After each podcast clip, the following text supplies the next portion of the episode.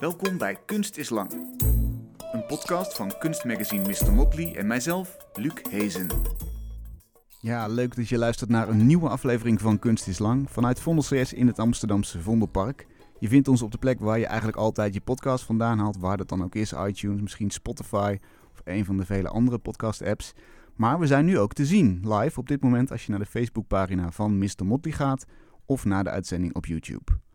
En aan het eind van dit uur hoor je Richelle Smits. Zij is bezig met een installatie die onderzoekt of online daten nog persoonlijker moet worden. Met de toevoeging van lichaamsgeur, van aanraking, stemgeluid, noem maar op. Daarover straks meer, maar we beginnen met Magiet Lukex en Passijn Broersen. Ze maken films en fotografische installaties, vaak gelaagde samenvoegingen van foto's, computeranimaties en videobeelden. Ze onderzoeken de manier waarop media de werkelijkheid weergeven en vaak zelfs beïnvloeden of overnemen. Wat betekent het voor onze ervaring van de werkelijkheid dat onze omgeving steeds virtueler wordt? Hun aandacht richt zich bijvoorbeeld op de manier waarop in filmklassiekers landschap wordt getoond. Denk aan de prachtige wijdse en groene natuur van Nieuw-Zeeland in Lord of the Rings of aan het bos uit de Disney-klassieker Bambi. Maar ook culturele fenomenen uit popmuziek worden gebruikt. Bijvoorbeeld het nummer All or Nothing at All van Frank Sinatra of Nature Boy van Nat King Cole. Hun ontstaan zegt iets over de maatschappij uit die tijd, maar Broersen en Lukex voegen er in hun werk graag nog een extra betekenis of misschien soms wel twee aan toe. Margriet en Persijn, welkom. Leuk dat jullie er zijn. Dankjewel. Laten we eerst eens een werk van jullie een beetje helder uiteenzetten, want het heeft heel veel lagen en betekenissen. En dat is heel interessant, maar uh, dat, dat moeten we even helder meteen doen. Bijvoorbeeld het videowerk Forest on Location. Animatie, uh, zoals je zou kunnen kennen uit een beetje geavanceerde computerspellen. En daarin weven jullie eigenlijk verschillende verhalen door elkaar. We zien bijvoorbeeld 3D-beelden van een oerbos in Polen. In de computer gemaakt uit honderden uh, samen, samengevoegde foto's. We zien dan laag 2, zou je kunnen zeggen, door dat virtuele bos een computerpoppetje, een avatar, dwalen van de Iraanse operazanger Sharam Yazdan. En nummer 3, hij zingt dan een eigen Iraanse interpretatie van het nummer Nature Boy van Nat King Cole. Dat zijn zomaar drie lagen die dan in één videowerk zitten. Laten we eens beginnen bij uh, het bos. Waarom dat oerbos? Nou, dat oerbos, dat heeft ons eigenlijk altijd al tot onze verbeelding gesproken. Dat um, waren in 1996 waren we in New York. En toen wandelden we de boekhandel Strand binnen. En uh, daar lag het boek uh, Landscape and Memory van Simon Schama. En in dat boek was eigenlijk voor de eerste keer dat we, um, dat we lazen over wat wat natuur betekent in de cultuur. Dus in plaats van dat je leest over natuur in, in biologische zin of natuur in een sprookje, maar dat je leest wat de betekenis is van de geschiedenis, van de ideologie die vaak achter het afbeelden van natuur zit. De ideologie achter het afbeelden van dat bos. Ja, mm -hmm. van Heb je daar allerlei van? soorten. Sorry? Heb je daar een voorbeeld van? Of wat kwam je, las je in dat boek over dit bos? Over, nou, over dit bos, over Białowieża, uh, dat was eigenlijk een van de eerste hoofdstukken. En dit bos heeft een hele ja, bijzondere geschiedenis. Het is, uh, nou, vroeger lag dat bos, uh, liep dat bos eigenlijk vanaf de Pyreneeën tot aan Wit-Rusland. Dus het strekte zich uit over heel Europa. En daarbij, het is het laatste oerbos van Europa. Het is nu nog maar een heel klein stukje. Het is, uh, het is echt voor, ja, heel erg teruggedrongen. Maar het is bijvoorbeeld ook het bos waar de Germanen um, vochten tegen de decadente Romeinen.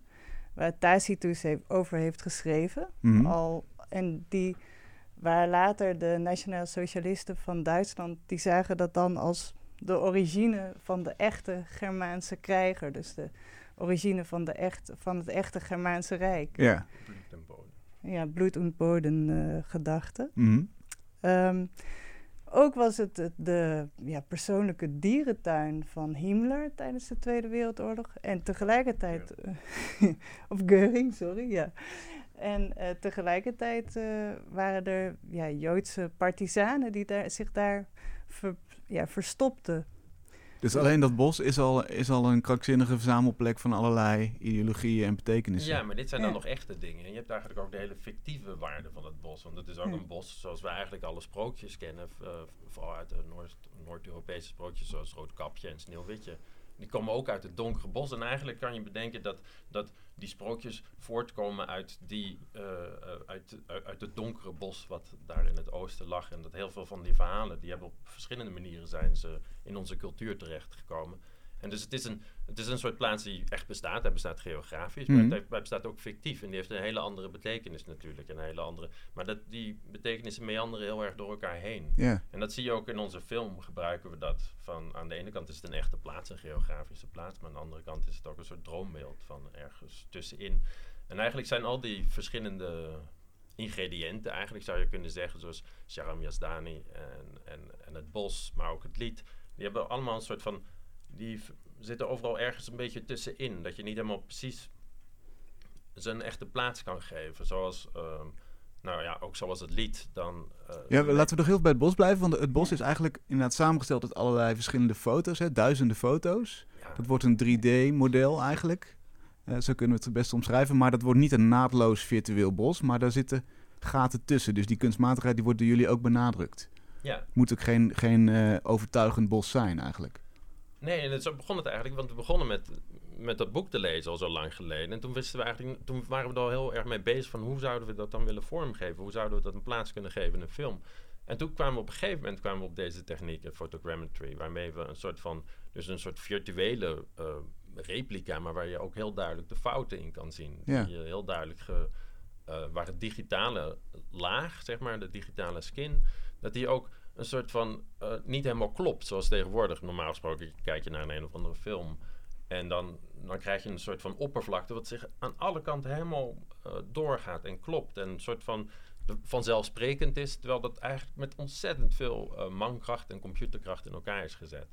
En wat wij eigenlijk hebben gedaan, is het veel simpeler gedaan. En wij, hebben, wij willen dus ook de gaten laten zien. Ja, wat, ze vallen. Ja, ja wat, wat wij, wij willen ook dat virtuele laten zien. Dus bij ons is alles hol en bestaat het uit eilandjes. De, die photogrammetry is een mooie mengeling van dat fictieve, dat virtuele. Omdat het inderdaad, het zijn allemaal... Nou, je kan niet dichter bij de werkelijkheid komen dan een driedimensionaal uh, iets te fotograferen. Dat mhm. wordt ook gebruikt in forensisch onderzoek bijvoorbeeld, of criminelen op te sporen, noem maar op. Um, in, in, in ziekenhuizen wordt het ook gebruikt, die soort van techniek. Tegelijkertijd uh, kan je ook door juist de glitches te laten zien, de fouten, de, de holheid van het beeld. Want wat je eigenlijk produceert is gewoon een hol oppervlakte. Een soort coulisse die alleen maar bestaat uit een, een puntenwolk, een datawolk. En, en uh, het is niets meer dan dat. En dat vinden we juist zo mooi om die holheid van dat decor te benadrukken. Maar ook als een soort tegenligger van het idee van het bos, hè? het oerbos, het prehumane, een soort van het meest natuurlijke en dat op eigenlijk een soort van dat het toch nog een soort geloofwaardigheid heeft. En als je mhm. de film ziet, ja, ik bedoel, je kan op verschillende manieren naar kijken. Maar ja, je ziet wel dat bos, maar het is dus een digitale replica daarvan. En wat staat er nou verder van zo'n oergevoel, van zo'n prehumaan ding, dan, uh, dan, dan, een, dan, een, uh, dan een soort digitale wereld? Een soort, maar ze hebben alle twee hebben ze die oneindigheid. Een soort van, weet je, dat bos was er al heel lang voordat wij er waren. Daarom heet het ook prehumaan. En de digitale ruimte, ja, je kan niet zeggen dat die er al veel langer bestaat. Maar hij is wel eindeloos. En ook qua tijd is die eindeloos. Dus hij heeft ook een soort van oneindigheid. En nou ja, die komen dan samen uh, als beeld. Ja, en tegelijkertijd is het zo dat bij het bos met natuur, als je het bekijkt, je ziet een schilderij of een fotografie van een landschap, dan denk je bijvoorbeeld al, dit is gewoon een afbeelding zoals het is. Want wat natuur, wat kan je daar nou aan ideologie achter hebben? Maar natuurlijk is elk beeld is geframed, is, is, heeft een soort achtergrond waardoor je weet van dat is vanuit dat en dat standpunt bekeken en dat ook neergezet. Zoals in de Gouden Eeuw, om de identiteit van Nederland toen uh, te benadrukken of een nieuwe identiteit te maken, uh, werd er, uh, werden er vooral landschappen geschilderd. Dat was heel nieuw in die tijd. Dat, dat deed nog niemand. En om dat, door dat landschap te schilderen op een heel romantische manier vaak, konden de Nederlanders een soort nieuwe identiteit creëren. Zonder eh, gebruik te maken van een koning of koningin, zoals andere landen hun, de identiteit van hun land afbeelden. Uh, wat willen we daarmee zeggen? Dus dat je het bos komt vooral komt op het eerste gezicht over als iets heel objectiefs. Hmm. Terwijl uh, wij willen laten zien dat het, het bos, afbeelding van het bos is een constructie. En die constructie. Het is, ja, het is ook die, die oppositie tussen cultuur en natuur. Natuurlijk is dat een heel belangrijk en bekend en er is veel over geschreven. En, en, dat is ook niet één soort van maar eh, wat we in ieder geval wel kunnen bedenken is dat het onderdeel van elkaar is en dat het geen oppositie zijn. Dus in de als je natuur afbeeldt, dan doe je dat vanuit de cultuur natuurlijk. Dus mm.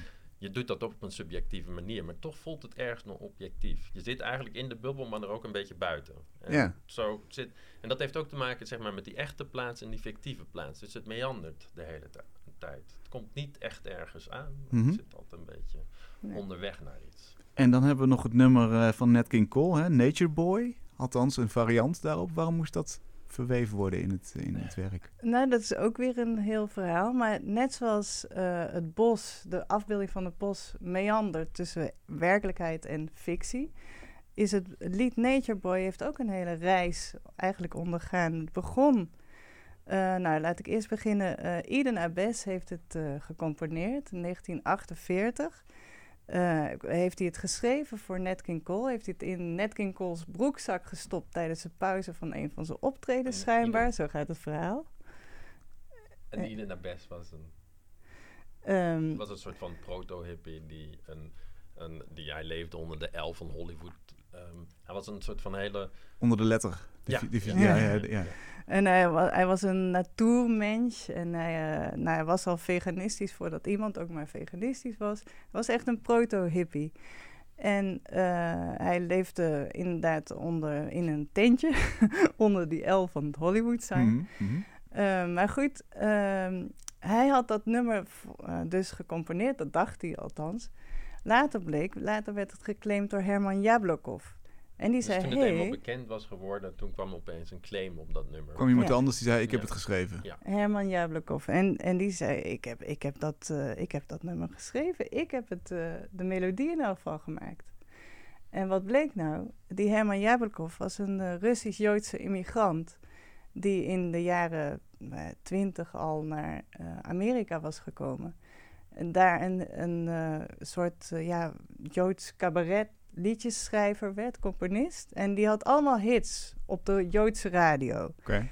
En Eden Abes zat als uh, weesjongetje in een weeshuis in New York. En die luisterde naar al die Joodse liedjes. En daar heeft hij dus dat nummer opgepikt en waarschijnlijk onthouden. En nu was het, uh, nou, het belangrijkste van het verhaal, dat, is dat Herman Jablokov, die komt uit het oerbos. Die komt uit Jawowietje, of tenminste daar uit die regio. Precies. En, en dan zo'n zo lied heeft dus een soort van, weet je, dat, dat gaat door allerlei dingen heen. En dat zijn allemaal stukjes lied die mensen dan in hun hoofd meekrijgen. En je kan natuurlijk nooit helemaal met traceren wanneer dat stukje in je hoofd is neergelegd. Maar voor ons toen we erachter kwamen dat dat niet, lied, dat zo bekend is geworden, eigenlijk uit dat bos komt. Was dat een soort van, toen wisten we wel dat we iets met dat lied en dat bos samen moesten gaan doen. Eigenlijk op dezelfde manier als het cultureel fenomeen. Zoals het, het oerbos als concept een fenomeen is, wat iedereen een beetje meekrijgt, hè, wat in een cultuur rondzinkt. Is, is dit nummer dat ook in kleinere. Ja, alleen de, de, zo ken je het natuurlijk niet. Nee. Want het, eh, ik bedoel, Herman Jablokov die uh, zegt dat hij dat nummer heeft geschreven, maar hij heeft het natuurlijk ook ergens vandaan. Ik bedoel, mm. het is niet dat hij dat, en dat blijkt ook, want ja, het komt sowieso uit. Je kan het traceren nog naar oude volksnummers uit die buurt, maar ook nog veel verder uh, richting, richting het zuiden. Maar ook het Dvorak, zijn eer, ik ben even vergeten welke symfonie het is, maar, zijn eerste, maar, die, maar hij heeft een symfonie geschreven en die begint precies op dat stukje waardoor Nature Boy en wat later ook, weet ik veel, wordt David Bowie zo is gezongen. Maar Dvorak had het al geschreven. Dus Herman Jablokov had eigenlijk helemaal niet eens het recht daarop. dat, is, dat, gaat, ja, het gaat nog veel langer terug. En, en dan is het, dan... dan, sorry, dan is het door die verschillende muziekculturen. Dus, dus het is een uh, African American muziek geworden door mm Nat King Cole. Mhm. Het is uh, door Frank Sinatra, door David Bowie inderdaad, door talloze anderen. Is dat nummer heeft steeds een vertalingsslag en gekregen. En die vertalingsslag, dat is weer net zoiets wat, wat tussen die. Waar is de bron nou en waar is het echte ding? En waar gaat het nou eigenlijk om in een wereld die vol is van reproductie? We worden, we worden geleid door trollen die ons stemgedrag bepalen. Uh, trollen op Twitter bijvoorbeeld, die uh, ja, precies, exact. Die komen ook al uit het bos. alles is terug te leiden op het oerbos. Trollen en clouds, et cetera. Ja. Nee, alles zit in een soort gigantische loop. En waarbij feiten steeds meer vermengd raken met fictie en dan weer echt worden, omdat, uh, omdat er dan die, die fictie die triggert ook weer bepaalde acties. Waardoor we nu bijvoorbeeld zo'n president als Trump hebben. Hmm. Je hebt het nu over de trollen inderdaad, in, in, in laten we zeggen onze virtuele wereld. Want, want, jullie hebben nog een extra loop eraan toegevoegd. De Iraanse zanger Sharam Yazdan. Yazdan. Yazdan. Die heeft er een, een Iraanse vertaling van gemaakt en die heeft het ook, ook opnieuw ingezongen, hè? Ja. ja. Daar, daar, kunnen we even naar luisteren. Daar hebben we een fragmentje van. Ja. Laten we even luisteren.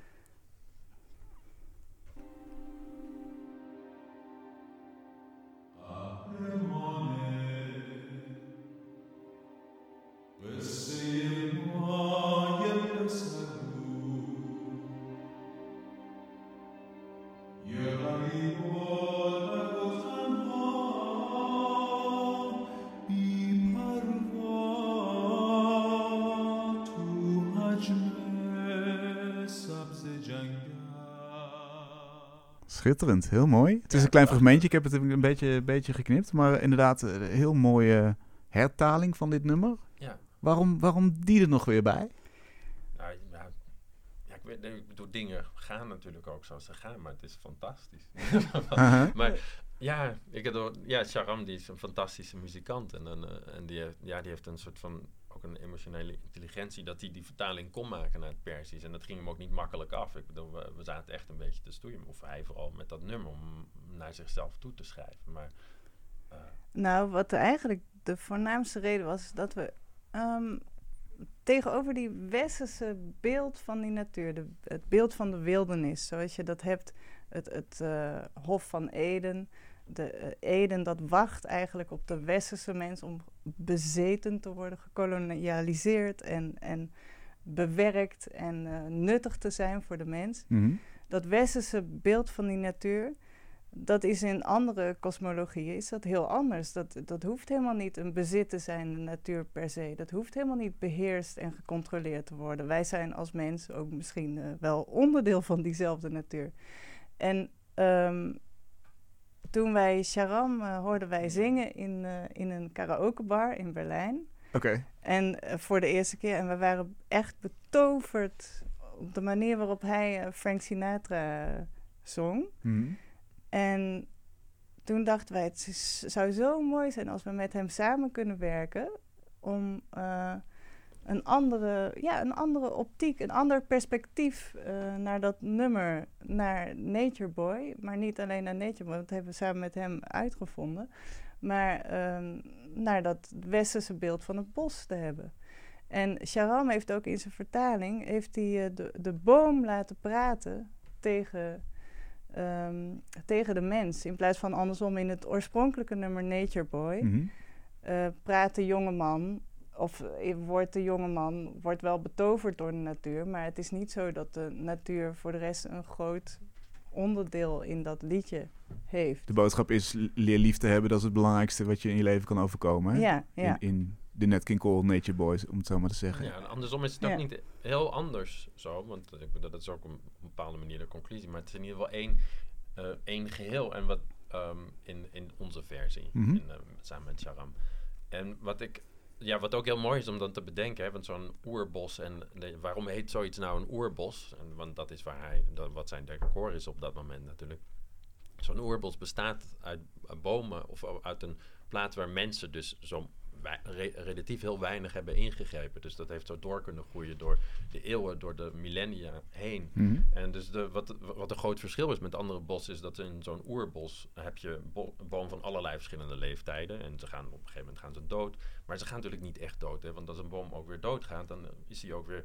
Uh, is, creëert hij ook weer een soort nieuw leven. Is die voedsel voor de rest. Ja, ja dus, en, en ook uh, op die manier communiceren bomen met elkaar. Dus we vonden het ook altijd een heel mooi idee dat Herman Jablokov dan op een gegeven moment, zo'n 100 jaar geleden, door dat bos heen liep. En, en dat hij misschien dat uh, liedje neuriede. En dat de bomen op de een of andere manier dat liedje hebben meegenomen of in hun wortels hebben gestopt. En dat uh, via de wind misschien uh, weer aan Sharam hebben doorgefluisterd. Ja, Sharam ja. die moet er natuurlijk zijn eigen woorden bij verzinnen weer. En die en die, de melodie verandert natuurlijk iets. Maar, de, maar toch blijven de basis van dat soort dingen, die blijven wel bestaan.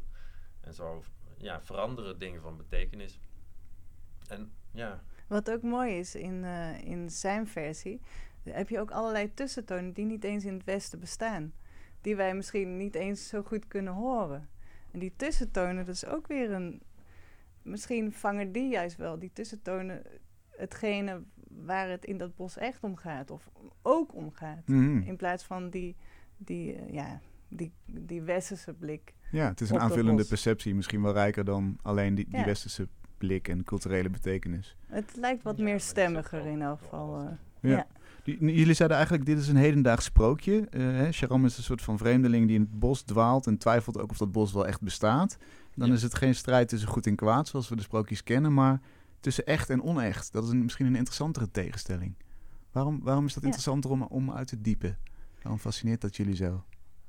Uh, nou, echt en onecht. Ja, ik, ik uh, praatte er net al over. Echt en onecht. In deze tijd is het zo belangrijk waar het nieuws ziender ogen. Terwijl je zit te kijken, kan het worden veranderd. Um, onze, ons nieuws wordt ook veel door fictie bepaald. Bijvoorbeeld het corona, coronavirus. Wat is dat nou? Uh, welke kant gaat het nog, nog op? Uh, wat kunnen we nog vertrouwen? Wat is nou authentiek? En hoe meer we met elkaar verbonden zijn door de digitale wereld, hoe meer we allemaal ons voortdurend blind staren op onze schermpjes, hoe meer eigenlijk um, de, het verlangen naar die authenticiteit en die echtheid misschien wel groter wordt. En waar kan je die authenticiteit nou meer zien dan in dat zogenaamde uh, ja, primitieve bos? Of het bos wat er al. Of primitieve, nee, uh, dat voor menselijke bos, het oorbos. Ja. En um, dus daarin, daarin zit nog misschien wel een gedeelte van echtheid die je dan toch probeert te vangen met in je, in je schermpjes. En, en juist het, het, het voortdurend turen naar je schermpje en daar de werkelijkheid uithalen, lijkt het alsof je alles kan bevatten. Met zo'n ja, vierkant schermpje wordt alles misschien best wel overzichtelijk, mhm. schijnbaar. Terwijl tegelijkertijd de wereld is natuurlijk heel erg complex. En die bestaat niet alleen maar uit die tunnelvisie of die cloud die je om jezelf, of die de Googles en de, de Apples van deze wereld allemaal om jezelf heen leggen, creëren. Ja, maar het is niet alleen. Ik bedoel, van, het gaat niet alleen maar over een soort. Maar het is wel waar dat we in een tijd leven waarin feit en fictie veel makkelijker in elkaar over kunnen gaan. En veel makkelijker door kunnen stromen. Maar op zich is dat gewoon een soort van. Het is ook een soort van menselijke. Uh, mensen hebben het ook nodig om niet de hele tijd alleen maar met realiteit, maar ook met fictie. En het is natuurlijk alleen het probleem is waar zijn die grenzen. En die grenzen zijn ook flexibel. Het is mhm. ook, wat is er echt? Ik bedoel, wanneer is nou iets echt? Is het, ik bedoel, daar, daar durf ik niet meer zoveel uitspraak over te doen. Uh, van als, wat is een objectieve waarheid of waar, ze, waar, waar houdt iets op of uh, waar, begint, uh, waar begint de werkelijkheid ten opzichte van de fictie. Dat zijn, dat zijn zelf zijn dat ook grenzen die de hele tijd verschuiven. verschuiven. En, zijn die meer gaan verschuiven, vind je, door die virtuele wereld die nou, oprukt? Er is veel meer mogelijk, ja. Nee, ja, er kunnen gewoon veel meer dingen. Of ja, er kunnen altijd nieuwe dingen. Maar er zijn andere mogelijkheden. Als in dat je, dat je naar de andere kant van de wereld via Google Maps bijvoorbeeld kunt kijken hoe het daar is. bedoel je dat? Dat is heel raar, toch? Ja, ik bedoel gewoon dat je kan op verschillende plaatsen tegelijkertijd zijn. Mm -hmm. Ik bedoel van, je hebt, je hebt ogen die... Uh, en je kan ook... Ik bedoel van... Ja, het, het feit dat je inderdaad gewoon achter je scherm zit en in allerlei werelden kan stappen, maar die ook meteen weer weg kan schuiven en weer een andere. Het is allemaal heel fragmentarisch, zeg maar. Terwijl wij ja, nou ja, ik denk ook dat. Ja, dat, dat is niet hoe wij zelf zijn als mens, weet je. je ik bedoel, misschien knipper je met je nature, ogen, maar je zit niet opeens in een andere wereld of zo. Dus je, de, de, de, de macht om de hele tijd ergens anders te zijn is heel anders dan, dan, uh, dan, dan vroeger. Ik bedoel, van, dan kon je niet knipperen en dan was je niet ergens anders. Maar nu kan je eigenlijk met, net zo snel als je je ogen knippert ergens anders zijn. Ja, je kan je natuurlijk, als je iets niet voor je ogen daadwerkelijk ziet gebeuren, kan je er ook minder natuurlijk snel tot verhouden. Mhm. Kan je ook minder snel je eigen verantwoordelijkheid nemen. Zal ik nou, zal ik nu gaan uh, ingrijpen of niet? Ja. Wat ik heel mooi vond bij de Zilveren Camera, we waren genomineerd voor storytelling. er was een fotograaf die vertelde dat hij, uh, dat hij uh, op een gegeven moment heeft besloten zijn camera weg te leggen, omdat het leed wat zich voor zijn ogen afspeelde te groot was. En dat is, dan heb je inderdaad dat moment te pakken dat je, je kan niet meer ver, van een afstand ernaar kijken. Maar als wij achter onze schermpjes, dan zien wij zoveel dingen voorbij komen, zoveel informatie.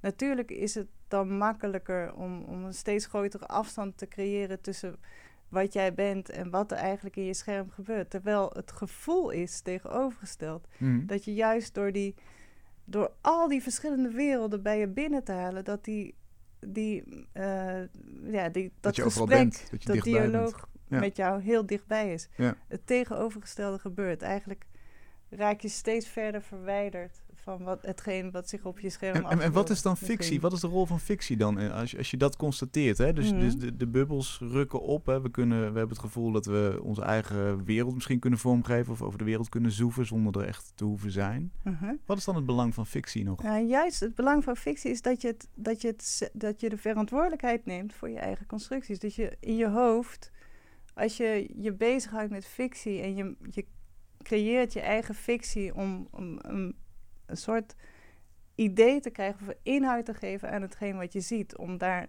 um, zin aan te geven. Mhm. Je creëert je eigen verhaal, je eigen verbindenissen. Op dat moment ben je bewust bezig om, om die fictie te creëren. Als je, um, als je het als een heel ver weg staan, net zoals je de aardbol, als je die zou zien als iets, als die blauwe bol, dat die ergens ver weg in de hemel zweeft, in mhm. het universum en wij bekijken hem met z'n allen en we zien dat er van alles misgaat. Maar hij blijft die grote blauwe bol. Dan, dan voel je je machteloos, kan je er niks meer aan doen. Op het moment dat je zelf je eigen ficties creëert en daar bewust van bent, dan ben je meer betrokken en kan je ook daadwerkelijk ehm, met elkaar een nieuwe fictie op gaan zetten, waarbij je uh, meer betrokken raakt met je onderwerp. Misschien. Uh, Ehm. Eh, misschien ben ik niet helemaal duidelijk, maar. Ehm, ja. Uh, het, het, leek alsof je iets wilde gaan zeggen, Simon. Maar, nou, nee, nee, nee, nee, nee, nee, nee. maar dus, het is nog. Um, um, fictie, ja? Ja. Fictie neemt zo'n belangrijke plek in, in ons, al onze levens. Mm -hmm. En, en die plek, maar men moet zich er wel bewust van zijn dat het fictie is. Het is net zo'n beetje als Madame Bovary eh, van uh, Flaubert. Die zichzelf helemaal verlustigt, zeg maar, aan, aan de romans die ze leest.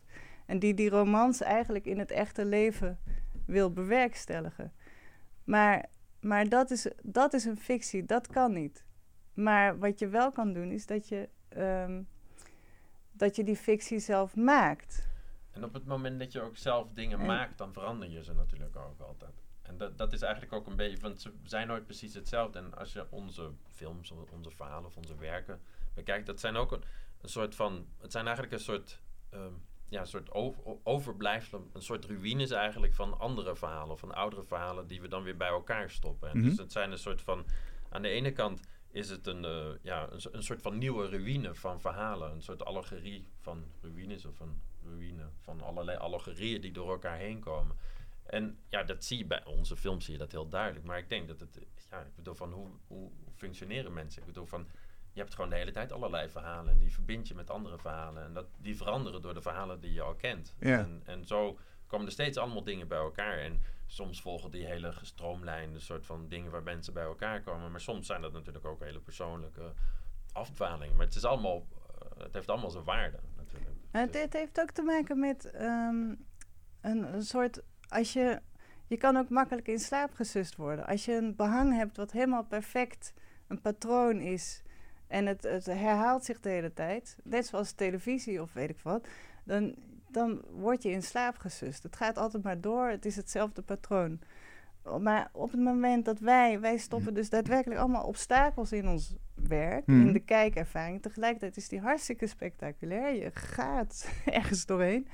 Maar je, je valt wel de hele tijd in zwarte gaten. Je ziet wel de achterkant van die holle coulissen. Ja, en wat ook wel echt belangrijk is, want je, we laten allemaal gaten zien, maar aan de andere kant wat echt uh, in ons werk, veel van ons werk, is, is het gewoon één camerabeweging. Dus je stopt ook niet. Je gaat de hele tijd door.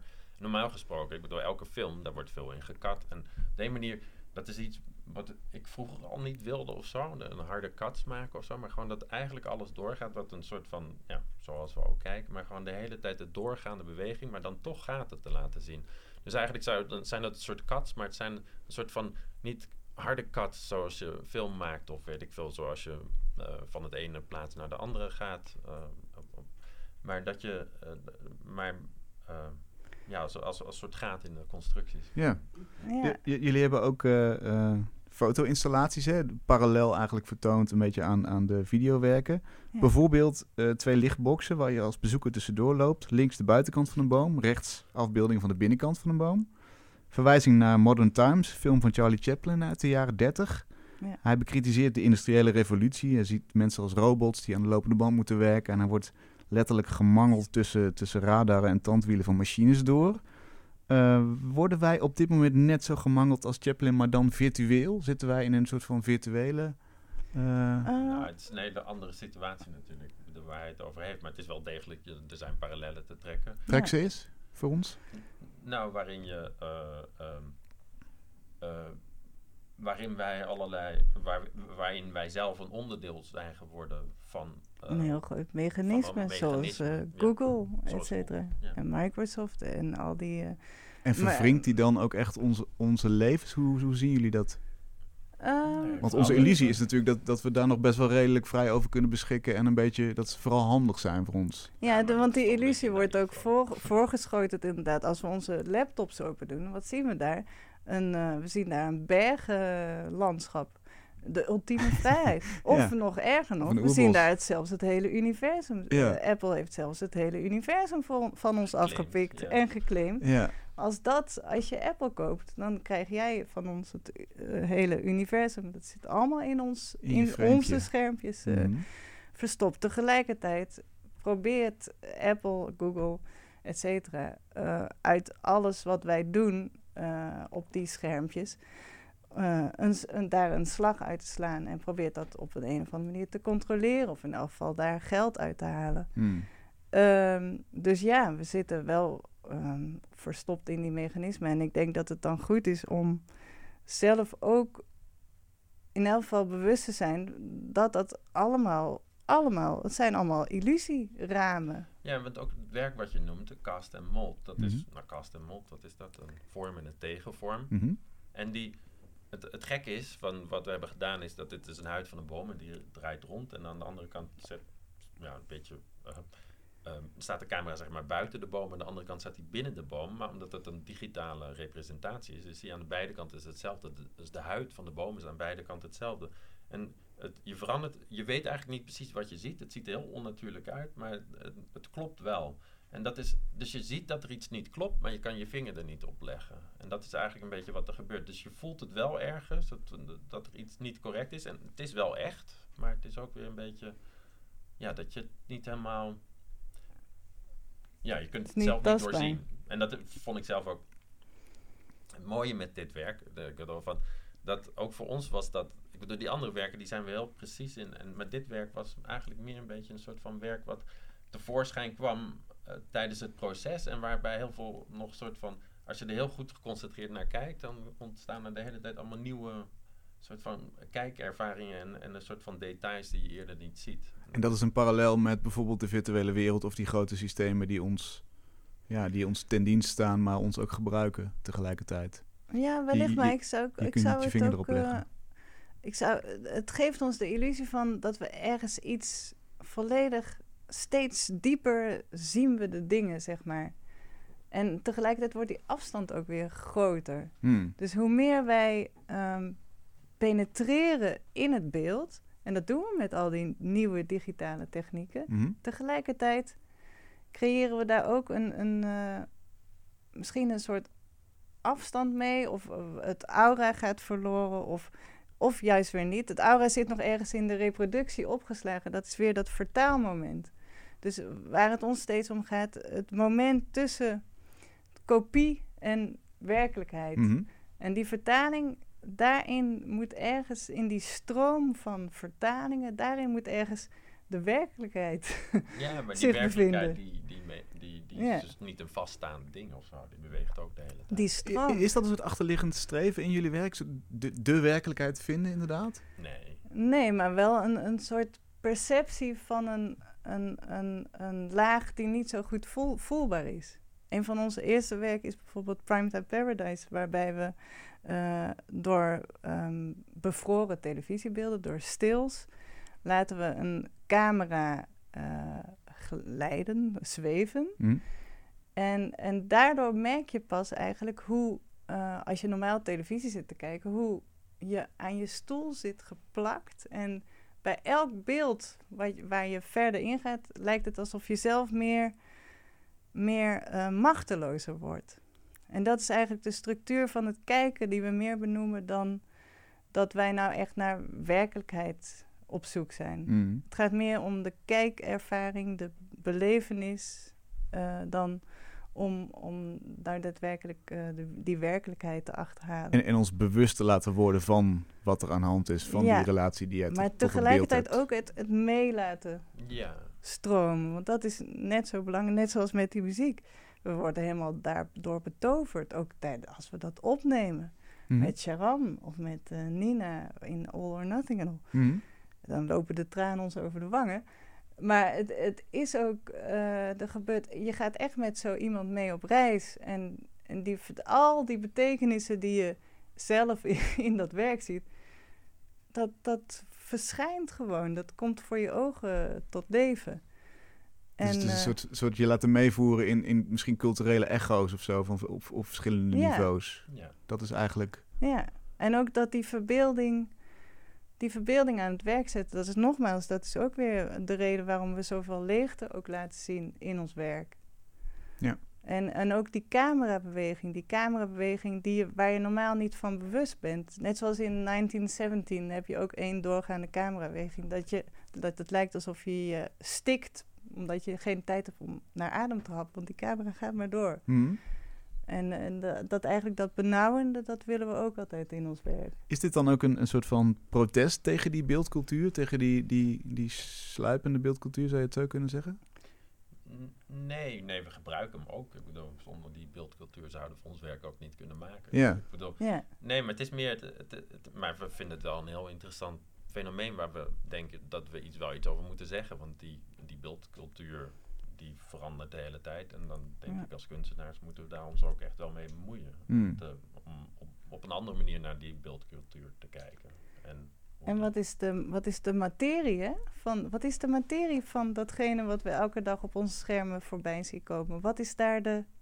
Wij proberen da- dat een soort tastbaar te maken. Wat is de materie van onze blik? Wat is de materie van die eindeloze stroom van informatie? Hm. Hoe, kan je dat, hoe kan je dat zo verbeelden dat het, dat het een sculptuur wordt? En Dus- dat, dat is dus door, door het maken van 3D-modellen en er een soort van ruimte van te maken eigenlijk. Ja. En, En, daardoor eh, loop je bewuster door zo'n landschap of door Ja. de media. Je loopt eigenlijk door je eigen mediaconsumptie. Exact. Je Ja. loopt door je eigen media. Dat is mooi Nou, gezegd. Nou, weet je Ja, wel. ja, ja, nee, maar ik denk ook van, het is niet Ja. alleen dat. Ik bedoel van, nou ja, er staan hier twee laptops dicht op tafel, maar ik bedoel, je kan je voorstellen, ik bedoel van, als ik die laptop open doe, dan zit er een scherm in. Maar er staan overal schermen natuurlijk. En de, weet je, aan die andere kant van, dat, dat, dat is een eindeloze eh, eh, ruimte is dat. En Mhm. die, kan, die, die kan gevuld worden. Maar daar moeten we voor kiezen wa- waar die mee ook gevuld wordt. Hij gaat ook naar links, re- rechts gaat hij verder, weet je. Hij gaat alle kanten gaat hij op. En een soort van onmogelijk aantal lagen zitten erin. Ja. En dus ja, ja, ja ehm, dit is één manier om daar doorheen te gaan. Maar die is absoluut anders weer dan een normale manier. Hoe eh, gaan we er eigenlijk voor zorgen dat we die, die pijloze diepte die je net beschrijft aan de andere kant van het scherm, dat we die een beetje de baas blijven, dat we daar grip op houden als mensen? Hebben jullie daar ideeën voor? Eh, nou, ik denk dat het net zo is als eh, met het, het schrijven van verhalen vroeger. Of eh, dat toen de eerste, eh, toen de boekdrukkunst kwam, toen had je precies hetzelfde probleem. Dat mensen, ehm, ja, die illusies eh, wilden vermengen met het echte leven, maar ondertussen niet bewust waren dat je die, die echte droom, dat dat, dat niet dat je die ook moet, moet maken. Dat je die ook uh, moet vormgeven zelfs. En dat je daar ook, dat je altijd bewust moet zijn van het is een illusie. Um, uh, wat was de vraag? De vraag was eigenlijk hoe, hoe gaan we die, die hele grote virtuele ruimte, hoe gaan we die nou uh, ja, de baas blijven? Hoe zorgen we dat die niet aan de haal gaat met ons? Dat we er grip op houden? Ik denk dat het al goed is om maar ik denk dat ook dat, dat hoeft helemaal niet. Ik bedoel, van, de, van die, die ruimte die gaat gewoon door en wij gaan ook door op een bepaalde manier. Ja. Maar uh, we zullen. Uh, we worden onderdeel van elkaar. Ik bedoel, het is niet dat we dat moeten temmen of zoiets. Dat, dat, dat kan ook helemaal niet. Nou, ik denk dat, dat je. Als ik, als ik kijk naar mijn zoontje, die een heel universum heeft gebouwd rondom zijn superheld uh, veranderpak die in alles kan veranderen, van, van een koffiekopje tot het hele universum. Hmm. Ik vind dat zo'n mooi beeld van, van onze computerwereld, onze virtuele wereld, waarin ook alles alles kan worden. En uh, alles, is, alles stroomt, alles blijft voortdurend bewegen. Het, het leeft bij de gratie van bewegen. Ja. Ik denk als je, als je deze, die stroom van beelden in een soort nou, misschien een, een, wereldbeeld kan zetten, waardoor het een soort verbinding heeft met elkaar, waardoor het betekenis kan krijgen, waardoor je er zelf vat op kan hebben. Ja, een narratief bijvoorbeeld, mhm. of een, een, een, wat, wat richtlijnen waarbij je altijd. Um, waar, je altijd beducht bent op het feit dat je helemaal kan worden meegenomen als, als machteloos iemand. Dus dat je altijd de constructie ziet achter die vlekkeloze landschappen die je dan ziet op jouw uh, computer bijvoorbeeld. Of die, die, die illusie van vrijheid die je wordt gegund op het moment dat jij een, uh, ja, dat was ook, een Samsung telefoon volgens mij heb ik dat. Ja? Maar ik weet het niet meer zeker, maar volgens mij hoorde ik dat op een gegeven moment hier. Uh, maar dat was dat, dat computer of zo, dat, dat, dat, daar geen handmatigheid in zou, zou, zitten of zo. Of dat daar geen, ik weet niet meer precies, misschien was het ergens anders. Maar dat, uh, dat het in ieder geval niet een soort van ambachtelijke elementen in zich heeft, mm. die hele wereld achter.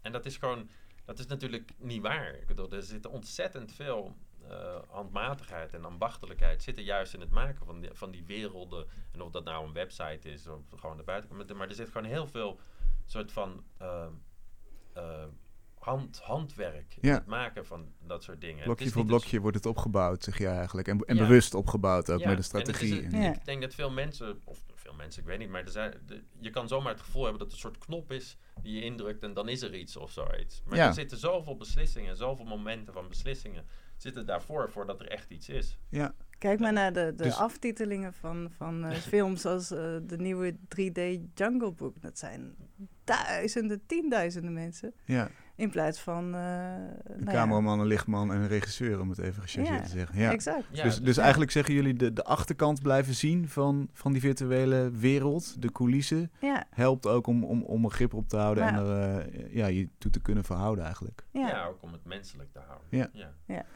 Um, jullie hebben ook een, een ander werk, een trilogie, All or Nothing at All, gebaseerd weer op een nummer van Frank Sinatra. Opnieuw geïnterpreteerd door een Deense zangeres. Het speelt zich af in een Deens decor met een choreografie van West Side Story. Het krijgt een vervolg in New York en in China. Dat, dat kunnen we al helemaal, helemaal niet uh, uitleggen allemaal, want het is een immens project. Uh, maar wel heel interessant, daar niet van, uh, wil ik even gezegd hebben. Zijn jullie niet bang dat er zoveel verhalen verweven worden... dat het eigenlijk voor de, voor de kijker misschien niet eens meer te volgen is... of dat hij zoveel context nodig heeft? Ik denk, uh, nou, als je onze films kijkt, gewoon op het eerste gezicht is er, is er al veel te beleven. En hoef je al die lagen hoef je helemaal niet te weten. Ja, precies. Maar op het moment dat wij erover gaan praten, we hebben wel alles. Nou, bij ons eigenlijk heel vaak gebeuren ook dingen zo. Want we, samen met Sharam. Sharam kwamen we toevallig tegen. In de karaokebar. In de karaokebar, waar we altijd naartoe gaan. uh, dat wel. Dat zijn jullie wel vier dagen in de week te vinden. ja, ja, ja. Okay, En dat nummer, Nature Boy, dat was ook een gewoon gezamenlijke zoektocht. We wisten nog helemaal niet dat dat door Herman Jabekov was gecomponeerd. Maar als we dan... Uit, dat vonden we al heel bijzonder intrigerende melodie. En dan kom je erachter dat het inderdaad is, is uit dat bos komt eigenlijk. En zo ontstaan bij onze dingen uh, vanzelf, worden ze meer lagig. En dan En als je ons dan vraagt van, goh, eh, waarom hebben jullie dat allemaal gedaan? Nou, dan krijg je een gigantisch veel ge- ja. ja, maar verhalen. je hoeft het maar. dus niet te weten. Maar er is ook, Ja. dat vond ik wel interessant, dat vertelde pas geleden eh, ehm, een goede vriend van me, van over serendipiteit, weet je wel. Dus dat, ehm, dat je elkaar per ongeluk ontmoet, zeg maar. Of dat er iets gebeurt wat, wat dan opeens een soort van iets heel speciaal lijkt. Maar juist door de mogelijkheid van het zoeken over internet en een soort van de veel grotere, globalere samenleving die we nu hebben, Mhm. is eigenlijk die kans op dat soort hele speciale ontmoetingen, die wordt ook veel groter. Dus, dus, dus we de, de kans dat er iets bijzonders gebeurt eigenlijk. Ik bedoel, en op de manier geloof ik dat ook. Dat, dat als je daarop zoekt, dan komen er altijd weer dingen bij elkaar. En daar zitten zoveel verbindingen tussen. Dat, ja, dan, dan groeien gewoon weer andere dingen komen eruit. Ja, dus, dus als je je eigen narratief hebt, inderdaad, dus jullie zijn een project begonnen, dan, ja. dan zetten er allerlei lijntjes uit en dan vind je ook nieuwe dingen en betekenisvolle. ja, Het heeft ook het te, maken met ehm, dat we willen verbeelding toelaten in, in, overal in. Dus ook in ons eigen leven. Mhm. Dus we beginnen met eh, verhalen te creëren. En, en dan ook al stuit je op iets heel kleins, zoals dat, dat, dat malle liedje, dat mooie liedje van eh, Frank Sinatra, All or Nothing at All. Ja, Als je ergens, oh, hoe onbenullig dingen ook zijn, hoe, als je ergens echt diep in gaat, dan kom je aan zoveel geschiedenissen, raak je zoveel verhalen aan.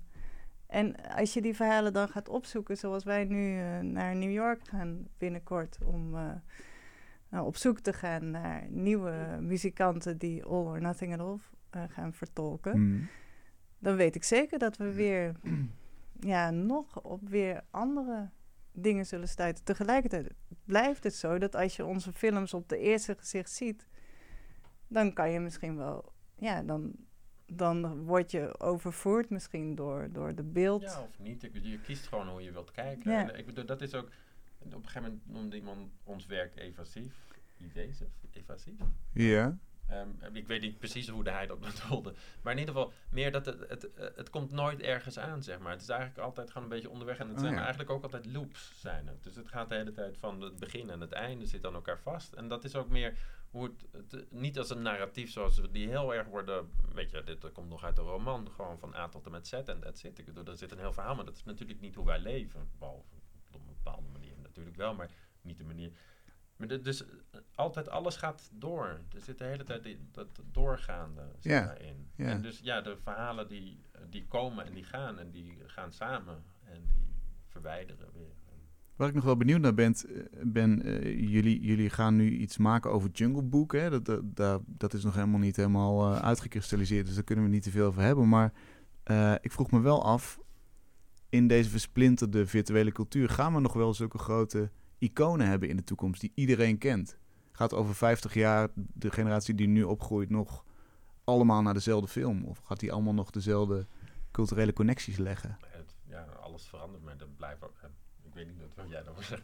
ik, ik weet ook niet, ik bedoel, dat weet ik niet precies. Ik, ik kan me voorstellen dat dat ook niet zo heel belangrijk is. Maar ik denk wel dat een soort van punten zijn natuurlijk die een, een sterkere meme-achtige kwaliteit hebben. Die, waar, die je over honderd jaar ook nog wel kent, ja. En eh, ja, sommige zullen daar fictief zijn, van zijn en sommige Mhm. zullen echt gebeurd zijn. Dus de memes van nu zijn zeg maar de, de, de bioscoopkaskrakers van de jaren negentig. Ja, zo, bijvoorbeeld, zo, ja. eh, Ja. Ja. Ja, Nee, ik denk, de- ja. de- alles, m, ja, de, de, de, media veranderen natuurlijk. En Ja. Vroeger was het veel makkelijker in te delen en nu heb je dat, ja, kan van alles zijn. Maar jullie denken niet dat het tot in het oneindige versplintert, als het ware? Dat iedereen zijn eigen bubbeltje heeft met eigen referenties en dat dat steeds verder uit elkaar dijt als een soort van heelal. Nou ja, eh, ik denk. ehm, nee, want je, eh, nee, zo als je, nou ja, als je naar, bijvoorbeeld naar Greta Thunberg kijkt, die, die toch eh, op, voor elkaar krijgt dat er miljoenen mensen op de been gaan door haar, jongeren, Mhm.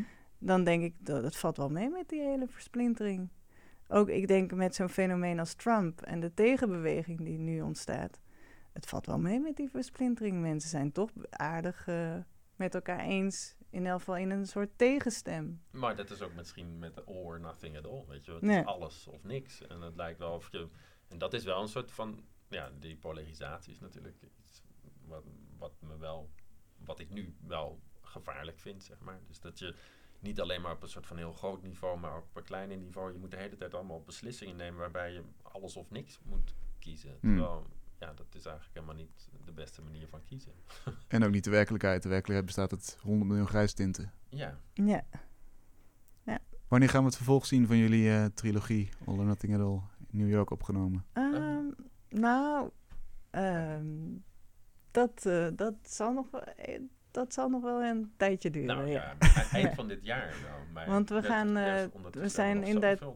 Twee, met twee nieuwe films zijn we bezig en die lopen eigenlijk door elkaar. Oké. Dus eh, Ja. Zoals dat gaat met verhalen en, en jullie werk. En, Ja, en, dus- en dan, jullie moeten ook nog naar een karaokebar in New York om weer natuurlijk nieuwe mensen tegen te komen. Ja, Dat gaan jullie ook doen, hè? Iets anders, maar Ja, zoiets, ja. ja. Heel goed, dank voor jullie verhalen. En eh, ja, blijf ons tracteren op die, op die mooie virtuele werelden. Dankjewel. Fijn dankjewel. dat jullie er waren. Dankjewel. En wij gaan door met een project dat op Voor de Kunst staat. Dit keer is dat Richelle Smits. Zij gaat afstuderen aan de Sint-Joost in Breda met het project Tinker and Embodied Love Data. En zij heeft daar nog hulp voor nodig. Welkom Richelle. Hallo. Leuk dat je er bent. Waar gaat je afstudeerwerk over? Eh, het gaat heel erg over hoe wij eh, zintuigen en non-verbale communicatie eigenlijk achterlaten eh, in onze online datingwereld. Dus eh, op een dating app heb je bijvoorbeeld geen lichaamsgeur, geen lichaamsaanraking en ook geen stem. We kunnen natuurlijk bellen, maar op de dating app heb je dat zelf niet. Nee. Ehm, en ook over de datamisbruik daarvan. Bijvoorbeeld eh, op NOS was ook een nieuwsartikel dat bijvoorbeeld datingapplicaties eigenlijk ook, zonder dat we echt doorhebben, data eigenlijk van ons afpakken en die doorverkopen. En dat vond ik gewoon een hele mooie twee eh, onderwerpen om die samen te brengen. Eh, en en hoe, hoe kom je dan op dat idee? Is dat inderdaad door het nieuws te volgen? Eh, nee, eigenlijk niet. Het kwam eigenlijk door de realisatie ehm, dat ik al meer dan tien jaar eigenlijk mensen leer kennen online. En dat vond ik gewoon heel erg apart, want ik kom nog wel uit de generatie van buitenspelen en dat vrienden aanbellen aan de deur en dat je mensen gewoon per ongeluk tegenkomt en dat Mhm. je zo vriendschappen creëert of iemand leuk gaat vinden. En dat is in één keer heel snel verplaatst naar mensen online leren kennen. En in onze maatschappij komt er ook steeds meer eenzaamheid eh, voor. En ik heb dat ook zelf ervaren. En ik dacht van, maar hoe kan het dan? We hebben veel makkelijke connecties, maar toch ontbreekt er nog iets. Eigenlijk waar we het net over hadden. Hè? De, wereld lijkt dichterbij, maar is, is in, in feite op afstand geplaatst. Ja, en dat vond ik echt eh, heel erg interessant. En eh, tijdens een ehm, mini-onderzoek die ik op Tinder eh, deed, eh, werd ik in één keer verwijderd van Tinder. Want je mag geen reclame maken en zo natuurlijk. Of, Je, eh, je ging enquêtes op Tinder eh, ja, in afnemen. principe wel. Toen werd ik geblokkeerd en toen dacht ik van oké, laat het allemaal op de oldschool way doen. Ik ging gewoon in mijn eentje naar cafés toe, biertje drinken, alleen naar de bios, wat ja, blijkbaar heel raar is voortaan. En toen leerde ik in één keer heel veel mensen kennen. Mhm. En in één keer was de eenzaamheid veel minder. Het gevoel, gewoon, het voelde heel goed. En eh, daar kwam eigenlijk vooral de inspiratie vandaan om daar meer mee te gaan doen. Ja. Maar dan heb je dus, eigenlijk beschrijf je dus dat je de analoge wereld interessanter eh, vindt dan, dan de, digitale wereld. Hè? Dat je daar echt connectie kan maken met Mhm. mensen. Maar is het, is het dan wel de oplossing om, om lichaamsgeur toe te voegen aan die apps? Of eh, aanraking of stem? Ja, dat is, daar heb ik heel erg over zitten puzzelen. En voor mijn afstudeer besloot ik om eigenlijk hetgene te maken waar, wat ik niet wil. Om eigenlijk mensen zo meer bewust te maken van oké, als het die kant op gaat, wat zijn dan de consequenties? Het En- schrikbeeld optrekken. Ja, en Mhm. hoe zou een bedrijf dat dan zo inpakken dat jij gaat geloven dat jij het nodig hebt? Want zo'n smartphone, het is heel handig, er zijn echt heel veel positieve dingen aan. Maar het is natuurlijk ook heel veel verkooppraat dat we het nodig hebben. Maar Ja. we hebben er ook heel lang zonder mee gekund. Ja. Dus eigenlijk heb ik hetgene ontworpen, ja, eh, om onze maatschappij eigenlijk eh, te benadrukken en hoe bedrijven voortaan ons wijsmaken dat we iets nodig hebben. Want, want jouw leeftijdsgenoten, je studiegenoten, zijn die bezig met de, de privacy-overwegingen van het zeg maar, afstaan van hun data? Ook op apps als Tinder? Ik heb al wat onderzoek gedaan en ook mijn eigen eh, leeftijdsgenoten genoten gevraagd. En heel vaak was ze van, maar ik heb niks te verbergen, dus wat maakt het uit die data? Ja. En toen dacht ze van, maar er is ook identiteitsfraude. Ehm, we kennen natuurlijk het uh, bekende vorm catfish. Dat is de mildere variant van identiteitsfraude. Doen alsof je iemand anders bent. Yes, inderdaad. Ehm, maar wat nou als ehm, we ook nog meer informatie gaan weggeven online? Als, er, als het in verkeerde handen komt, kan je straks veel meer creëren dan puur een foto en een tekstje, zoals catfishes dat meestal doen. Want we zijn ook wel bekend met identiteitsfraude binnen bedrijven bijvoorbeeld. Dat als een hacker een bedrijf hackt, dat hij die ID-nummer pakt, uh, de bankgegevens en dat je gewoon alles kwijt bent. Hmm. Wat nou als dat samenkomt en wat nou als er ook nog biologische data erbij komt. Tot hoe ver kan je dan iemand helemaal overnemen aangezien dat het toch alleen maar nog achter het schermpje zitten. Ja. Dus, Wat, um, hoe gaat het eruit zien? Wat, wat zien we straks? Wat voor afschrikwekkend zien we? Ik wil natuurlijk niet alles verklappen, want het is een uh, performance uiteindelijk. En ik wil natuurlijk dat mensen het ook zelf echt gaan beleven. Mm Maar het idee is, uh, Tinker en Embodied Love Data is dus een mock-up bedrijf die ik heb verzonnen. Daar is ook een website van uh, waar we het product verkopen. Of in ieder geval vertonen, zo van dit gaat ongeveer worden. Mm en het zegt eigenlijk, um, als je deze dating app downloadt, dan zijn wij zo innovatief dat jij ook echt de biologische kant um, kan ervaren die nog mist uh, online. Dus wat ik al zei, lichaamsgeur, aanraking, stemgeluid. Um, maar omdat onze technologie nog niet zo ver is, want met mobiel kan je nog niks ruiken of die gegevens weggeven, moet jij een afspraak maken bij ons om die data te geven aan ons, zodat wij jouw perfecte partner kunnen vinden. Mm Ehm, en dat is eigenlijk de performance zelf. De, de afspraak dat jij langskomt. Uh, dit wordt uh, gerund door een AI genaamd Tinker. Um, en Tinker uh, weet alles van de liefde en weet heel veel over, over het menselijk lichaam. Maar een AI heeft geen lichaam zelf. Dus daarom is er ook een assistent aanwezig. En samen gaan ze eigenlijk jouw data overnemen of ja, uh, meenemen, zodat zij die kunnen gebruiken voor de datingprofiel die ze voor jou gaan aanmaken. Het lijkt mij een, uh, een heel uh, griezelige ervaring eigenlijk. Ja, het zit ook wel een beetje comedy bij. Mijn performer is ook meer gericht in de comedy richting. want we willen ook een beetje ongemak creëren van die connectie die heel veel mensen steeds minder ervaren. Hoe is het nou om elkaar aan te raken of in elkaars zone te staan? Hoeveel wat voor waarde heeft dat nou echt? Dus dat hmm. wil ik een beetje verdikken. Zo van... Jouw project heeft nog steun nodig. Ja, we moeten naar voordekunst.nl slash... Heb je een soort van URL of hoe vinden we je project? Ja, bij de Voor de Kunst, uh, daar kan je intypen Tinker en Embodied Love Data. Maar ik denk dat Tinker al genoeg is. Daar kom je op mijn crowdfunding page. Uh, daar zie je ook nog veel meer informatie en ook de website van het bedrijf. Um, waar ik geld voor nodig heb, is eigenlijk voor decorbouw, uh, voor techniek. De website, uh, dat heeft ook veel uh, gekost. De performer zelf, ja. want zij is ook gewoon professional. Beetje AI is, is duur tegenwoordig. Ja. ja. En, en oh, nou ja, allerlei projectkosten. ja, er is gewoon heel veel geld nodig, dus we moeten naar voor de kunst. Dankjewel Richel, fijn dat je wilde aanschuiven. Ik wens je heel veel succes met afstuderen. Dankjewel. Dank je. Tot zover Kunst is Lang van deze week. Volgende week zit hier tegenover mij Laurien Weijers. En dan zijn we er gewoon weer op dezelfde tijd, dezelfde datum.